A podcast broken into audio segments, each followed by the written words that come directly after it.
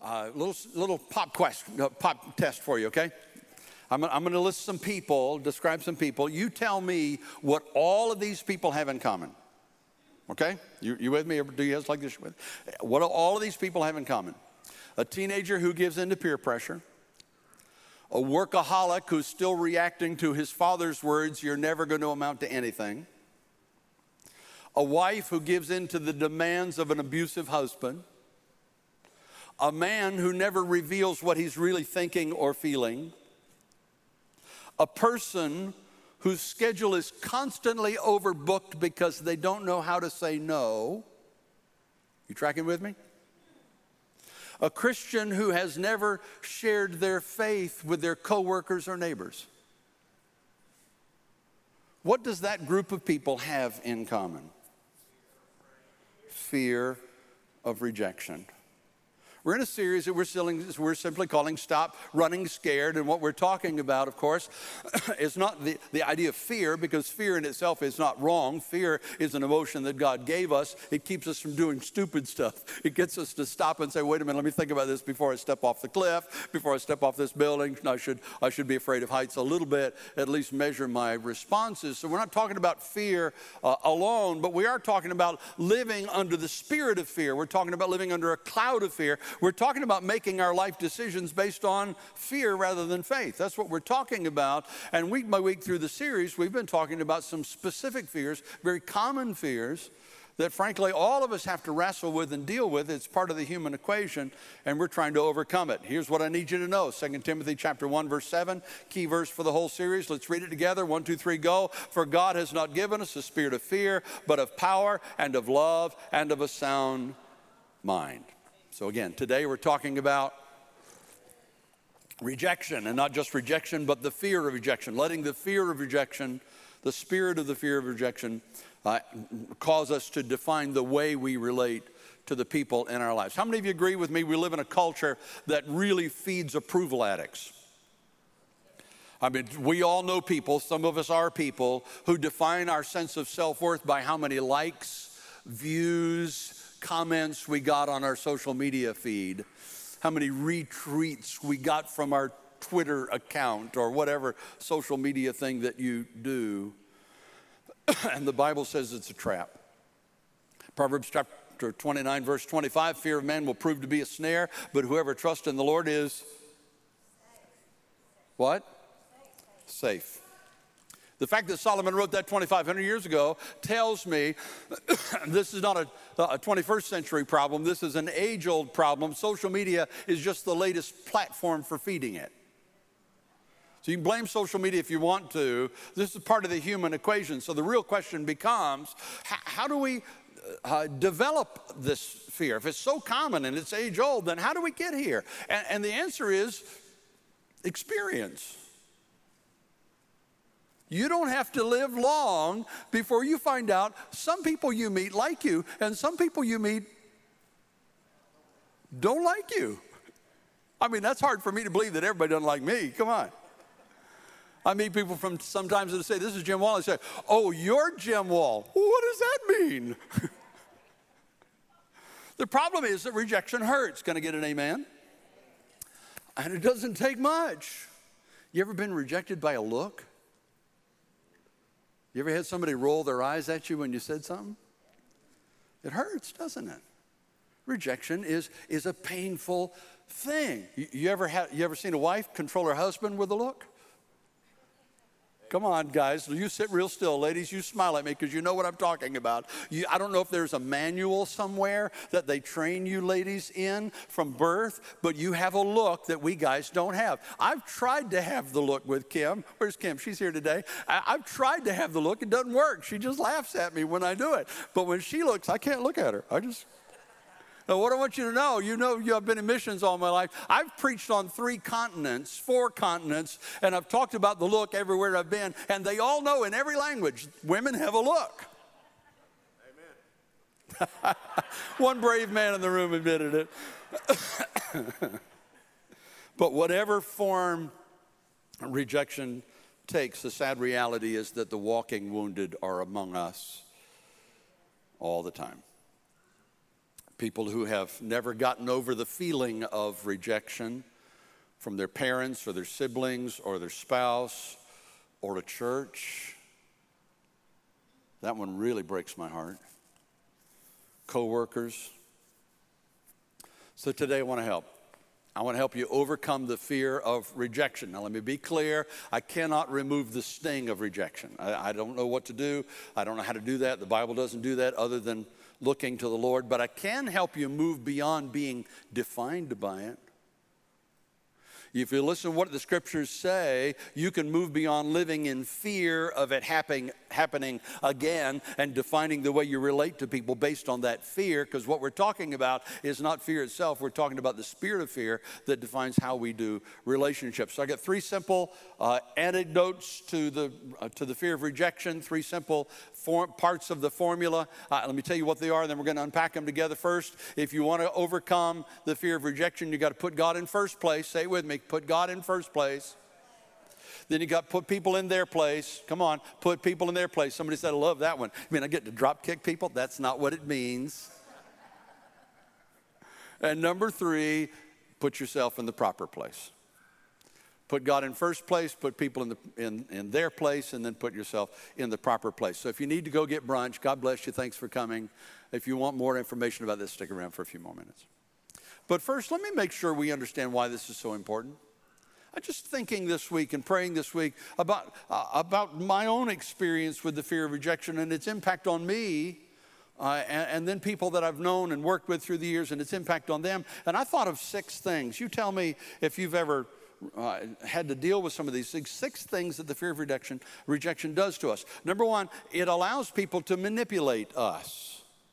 Is that true? Advertisers do it all the time. If you don't buy our product, you'll be stupid. You ever bought something from a salesperson because you didn't want to admit you couldn't afford it? Don't look at me like you don't know what I'm talking about. It causes us to conform to peer pressure. Inevitably, we find, this is what human beings do. They, they find a group they want to be a part of, and then they, they begin to conform to that group. Even the nonconformist movement of the 60s dressed alike, looked alike, and smelled alike. I mean, that's what they did. That's, that's what human beings do, right? It keeps us from speaking the truth, or perhaps at least withholding truth because we're afraid if we tell you the truth, you might not like us, so we hold back. In, in our staff meetings, uh, Pastor Jim, our executive pastor is here. Uh, he can attest to this in our staff meetings. Uh, I will say, okay, guys, the, the, the, reality is with human beings, you know, even when we're being totally honest, we're being 95% honest. So in our staff meetings, we talk about the last 5%. What's the last 5%? Come on, give me the last 5%. Let's, let's be clear with each other before we move forward because I don't know how you're going to react, so I don't know what to say. It causes shyness and, and isolation, loneliness. I got burned in a marriage, so I'm never going to marry again. I got burned on a stove, so I'm never going to cook again. You know, it's just what we do. I got hurt in a church. It's okay, I'll go to church, but I'm just going to slip in and slip out. I'm not going to connect. I'm not going to serve. I'm not going to join a bridge group. Are you kidding me? No. I'll just go to meetings. It produces depression and unhappiness. The psalmist David said, I'm in despair. Result, insults and rejection have broken my heart. Living in the disapproval of others and letting that define how you view yourself is a miserable place to live. Anybody say amen to that one? But the one with the most eternal impact is it stops us from sharing our faith. I mean, even the early followers of Jesus fell prey to that one. John chapter 12, verse 42 and 3. But many believed in Jesus, even many of the leaders. But because of the Pharisees, they did not say they believed in him for fear they would be put out of the synagogue. They loved praise from people more than praise from God. These are the people that actually walked the streets with Jesus, and they allowed it to impact them. And so we can fall prey to, I don't know how they're going to react if I share my faith. If I tell them about Jesus, if I say, I'll be praying for you, how are they going to react? Even though eternity is at stake for people that we love. Bottom line is the fear of rejection affects every area of our lives. So, the question that I want us to address for a few minutes this morning is how do you overcome the fear of rejection? How do you deal with it? Again, I can't take the sting away because uh, it hurts sometimes when you want somebody to like you and they don't. You want somebody to approve of you and they don't. But I can help you to rise above that fear so that it doesn't define you. And the answer to how is you've got to get a different perspective. You've got a new perspective on three areas God, others, and yourself. God, others, and yourself. So, you ready to unpack those three things? If I set you up enough that you're interested, if you need to go to brunch, you can go, but, but I won't keep you long, okay? Let's do this. The first thing we have to do is what? You got to put God in first place. The psalmist David wrote in 27 1, The Lord is my light and my salvation. Whom shall I fear? In other words, when the Lord is my light and my salvation, there's nothing to be scared of. That's what he's saying. So, so let's talk about that. Let's break that down. He's got two things there. He's got light and salvation. When the Lord is your light and your salvation, that's when fear loses its power over you. So, what does light do? Light illuminates, right? How many of you agree with me that that's scarier in the dark than it is in the light? Yeah. You, you ever been to one of those caverns and they turn the lights off? And it is pitch black. And so, uh, okay, uh, you made your point. Can you turn the lights back on now? Uh, David says, When I'm confused and afraid, God lights my way. Light provides security. One of the reasons there's a multi, multi, multi million dollar business on, on motion lights is people want to, as they're walking along, they want the lights to come on. They don't want to walk through a dark spot. Parking lots, the yard. I got more lights in my yard than I used to have in my house when I was growing up. There's just, that's just the reality of light provides security and then ultimately light energizes. There's something about light that lifts our spirits and energizes. It's no wonder that Christmas is the happiest for some and the, and, and the most depressing for others because while they are the brightest lights in some places, it's also the, long, the shortest, darkest, uh, shortest days, darkest nights of the year, and light has a huge impact. So David's saying, because my relationship with God has that effect on me, it provides me with, uh, with lighting my way, and it provides me with security, and it energizes me. Because that's true, I don't have to live under the spirit of fear. Second thing he says is, The Lord is my salvation. What did David mean by that? He knew that no matter what, God would always love him. Jesus said, I will never leave you nor forsake you. The Apostle Paul said, Nothing can separate us from the love of God. He said, He who began a good work in you will bring it to completion. God says, No matter who rejects you, I will never reject you. Understand something. Let me teach this, and we're going to move on because I don't want to keep you too long today, but this is critical. The, the fear of rejection is based on two ideas. Idea number one is we all need to be loved. Is that true? Yeah, everybody has a deep need to be loved. In fact, ask anybody that studies these things sociologists, psychologists, counselors, pastors, anybody who studies these things they will tell you that every human being needs to love and be loved, and they need to do something worthwhile with their lives.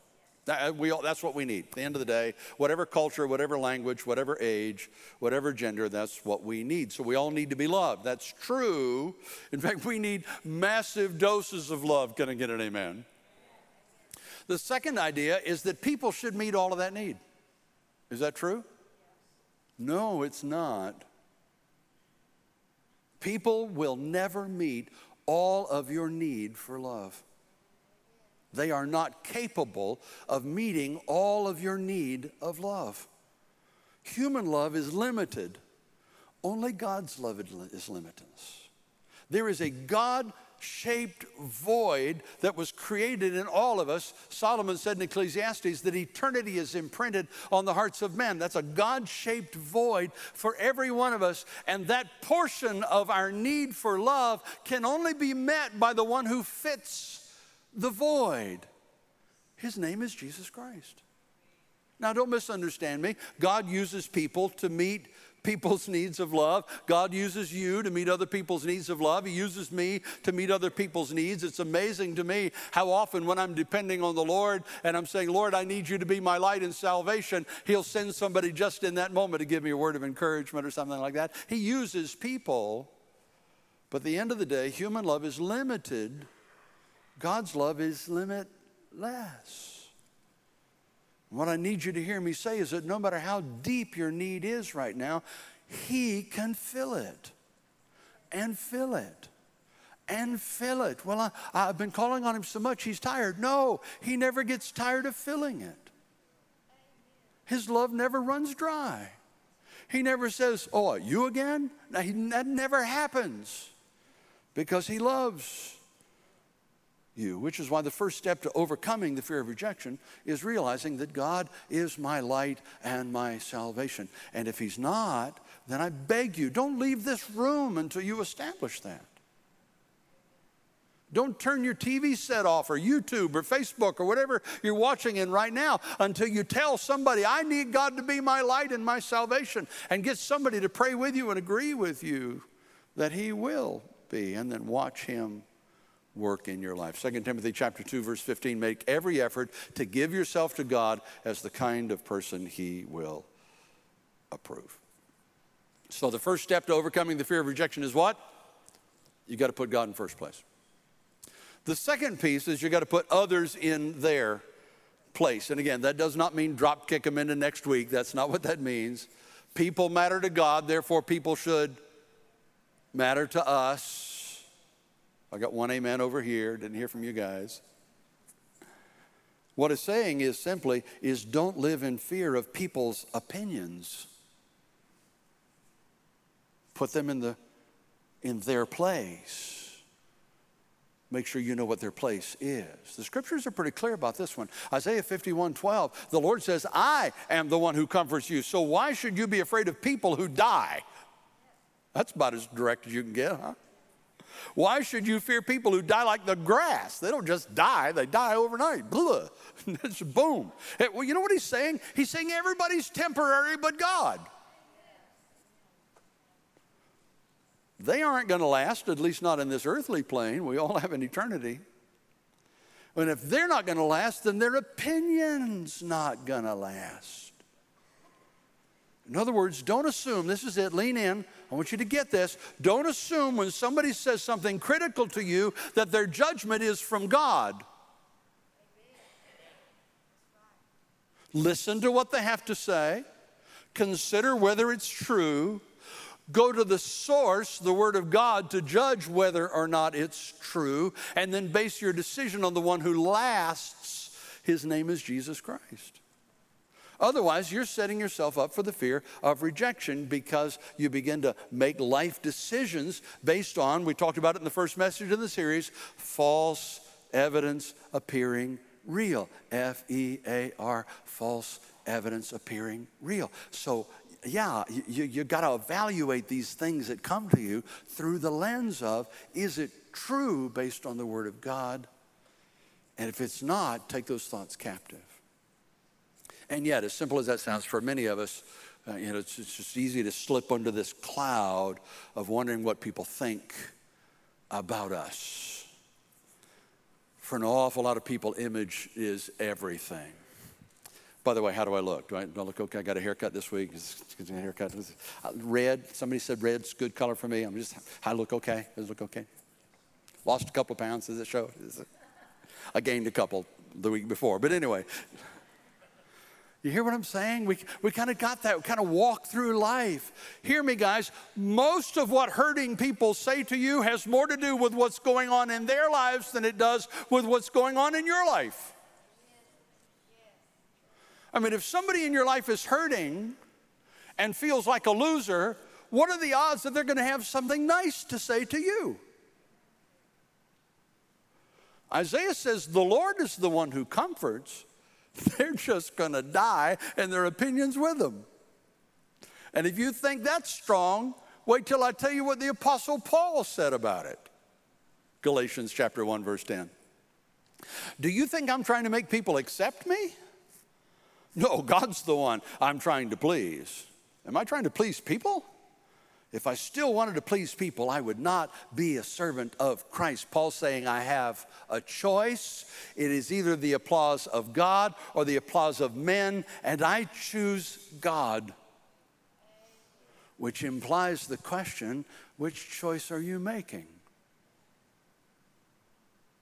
Paul was ever able to rise above his critics and rise above even imprisonment and ultimate execution in terms of fear that defined his life because he understood he was living for an audience of one. His name was Jesus Christ. I, have read many times over the years that the number one fear uh, for human beings is the fear of public speaking. Anybody agree with that one? It's, it's amazing to me. I don't want to embarrass any of you because we honor our law enforcement so very much and we love them. But I did an illustration two or three years ago where I, I needed, I called Sheriff Pierce, who's one of the elders of our church, and I said, Sheriff Pierce, could, could you get one of your deputies to come and handcuff me on stage?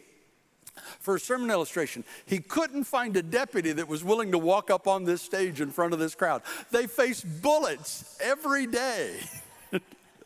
but they weren't coming. So Larry had to do it himself. Sheriff Pierce did it himself, which I was glad to have. But it's just, you know, it's daunting. I mean, if I came in this morning and said, I tell you what, instead of a sermon today, guys, where set a microphone up, I want you to just go ahead and line up here, and one by one, I want you to come up and share your prayer request uh, on the microphone here. We might as well call the emergency response team and the ambulances now, because there'd be heart attacks all over the house. Some of you would want to get to this mic more than I really want you to, but. Here's my shot.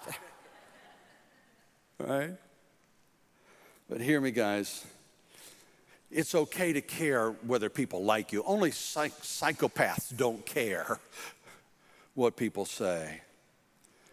But hear me, you don't need the approval of everyone to live a fulfilling life, the one that Jesus promised for you.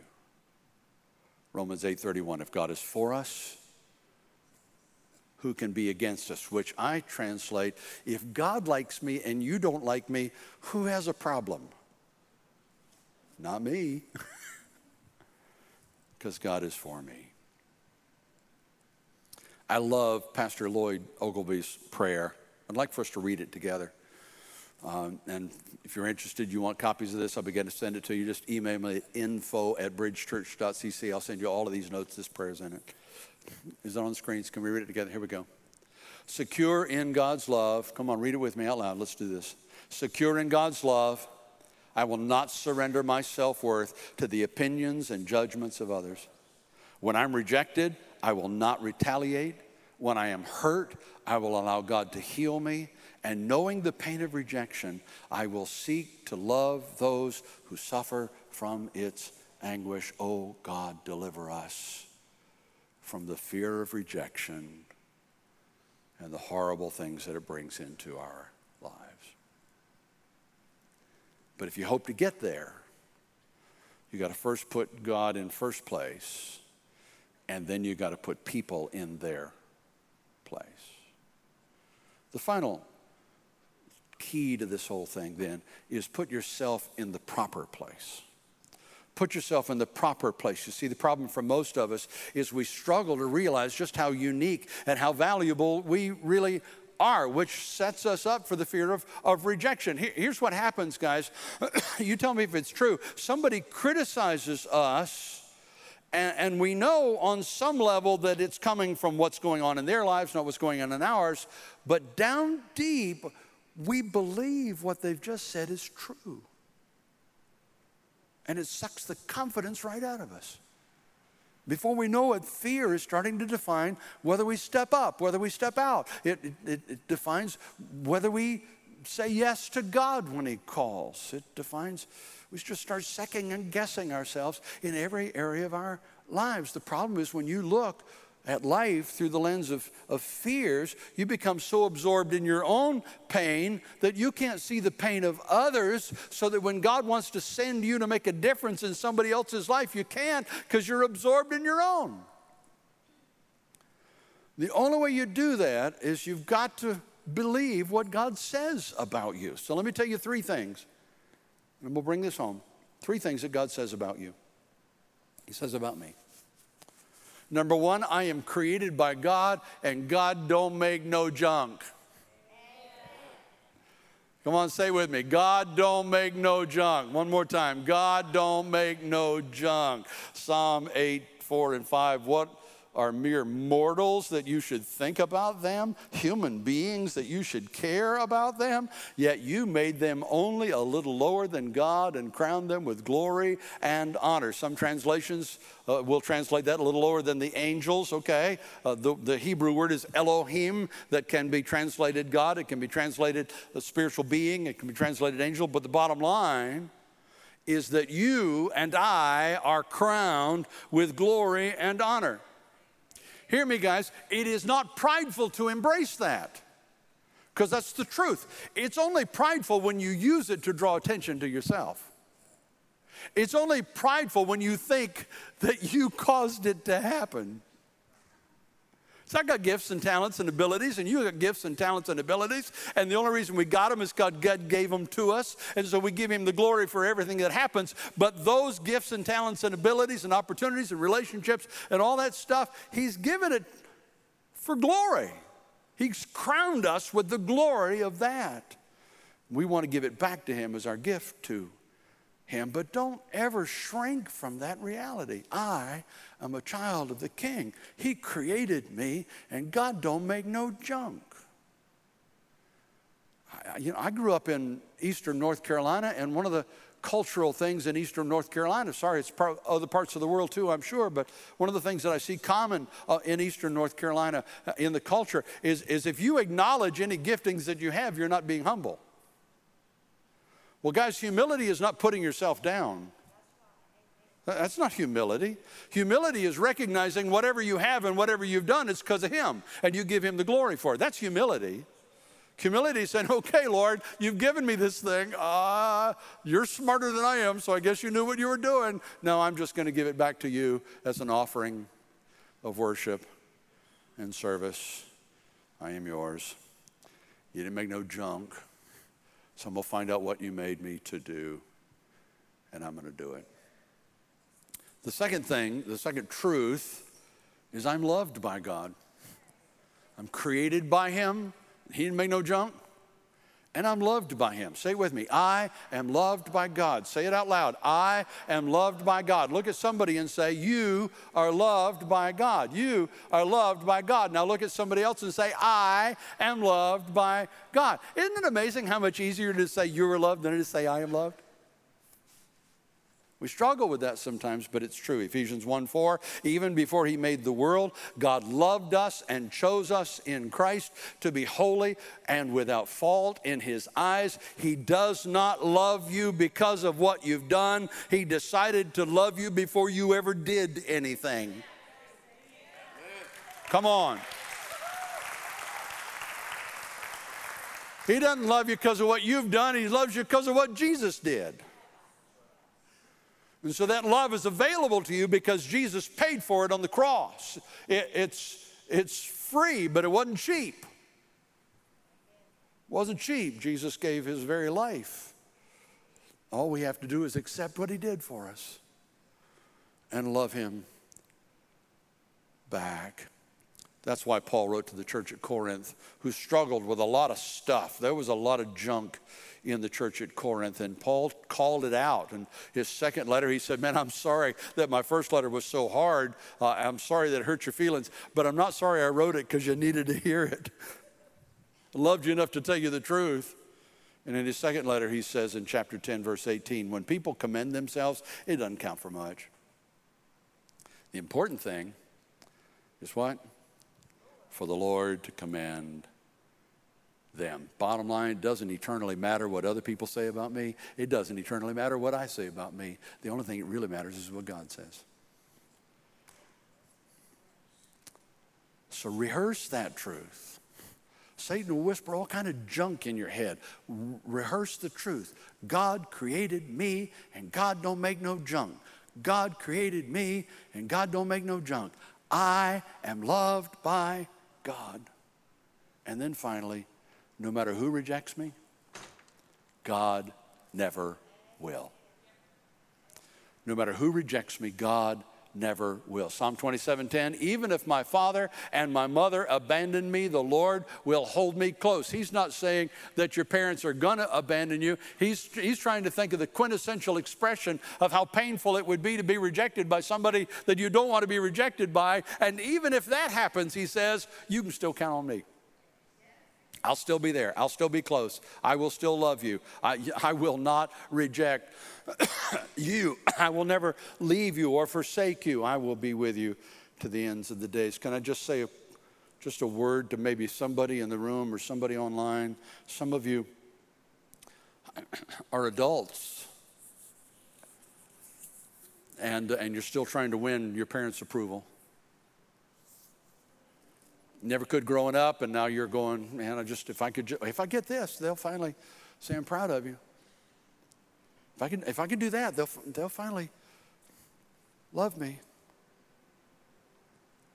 And I just, I need you to hear me say that, that if you don't have your parents' approval by now, it likely has nothing to do with you. It has to do with them.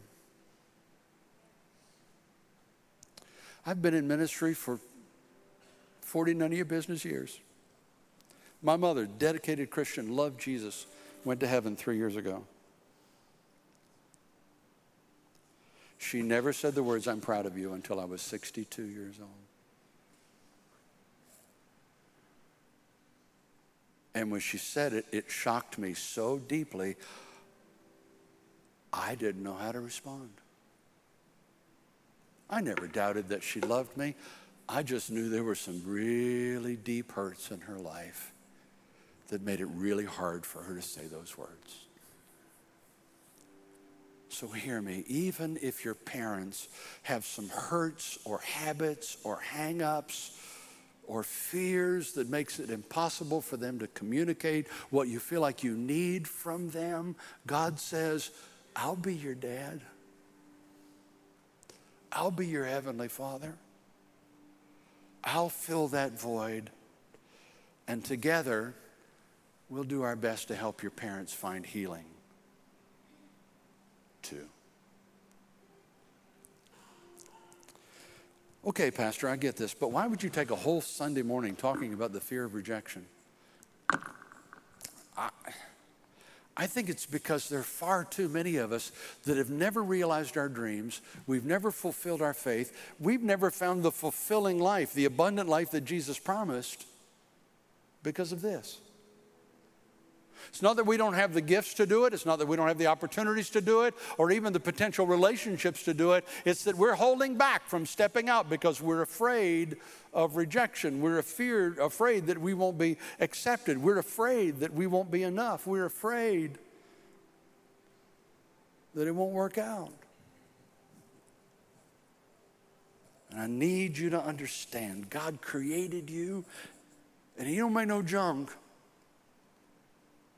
He made you to be you. You will not give an account before God as to why you weren't more like Moses or Abraham or, or Pastor Jim or Travis. You're going to give an account for why you weren't more like you.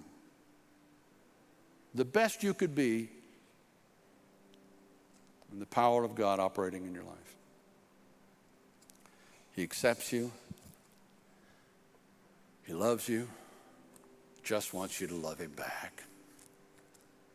We keep a phrase on our door all the time that stirs conversation sometimes. That's kind of the point, really. Place where you can belong before you believe. Every now and then, I, this week, I had somebody say, ah, I went to that church, and they said, you can, it don't matter what you believe there. I ain't going to that church. You know what that means?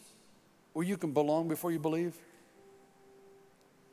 It means that we're obeying Romans chapter 15, verse 7 accept one another as Christ accepts you. How did Christ accept you? Just the way you are. He loves you just the way you are. He loves you too much for you to stay the way you are. He wants us to grow and be the best version of of who He created us to be, we possibly can. He wants us to depend on Him to fill in the difference between what we're capable of and what He's called us to do it. But at the end of the day, He does not love you because He just loves you. If there's a because, it's because of who He is. So, can we pray a prayer together? Would you close your eyes for just a minute? Just nobody looking around, not going to embarrass anybody, but I really do want to pray a prayer with you this morning because I think this is one of those issues that's so huge for all of us to deal with, no matter where you are in your relationship with God. So pray a simple prayer with me. Jesus, help me to take those truths from my head to my heart, where I don't just know they're true, I actually believe they're true. You created me. You don't make no junk. You love me. Not because I did enough, because I can't do enough. You love me because of what Jesus did. You just want me to love you back. And no matter who rejects me, you never will. And so I accept your offer of grace. Come on, guys, wherever you are in your journeys, pray it out loud, pray it silently, I don't care. Just, Jesus, I accept your offer of grace. I accept your fresh start. And I thank you that by doing that, I can begin to rise above the fear of rejection I care what people say about me, but I will not be defined by it. I'll be defined by what you say, Lord. And I will live a life that honors you. In Jesus' name, amen.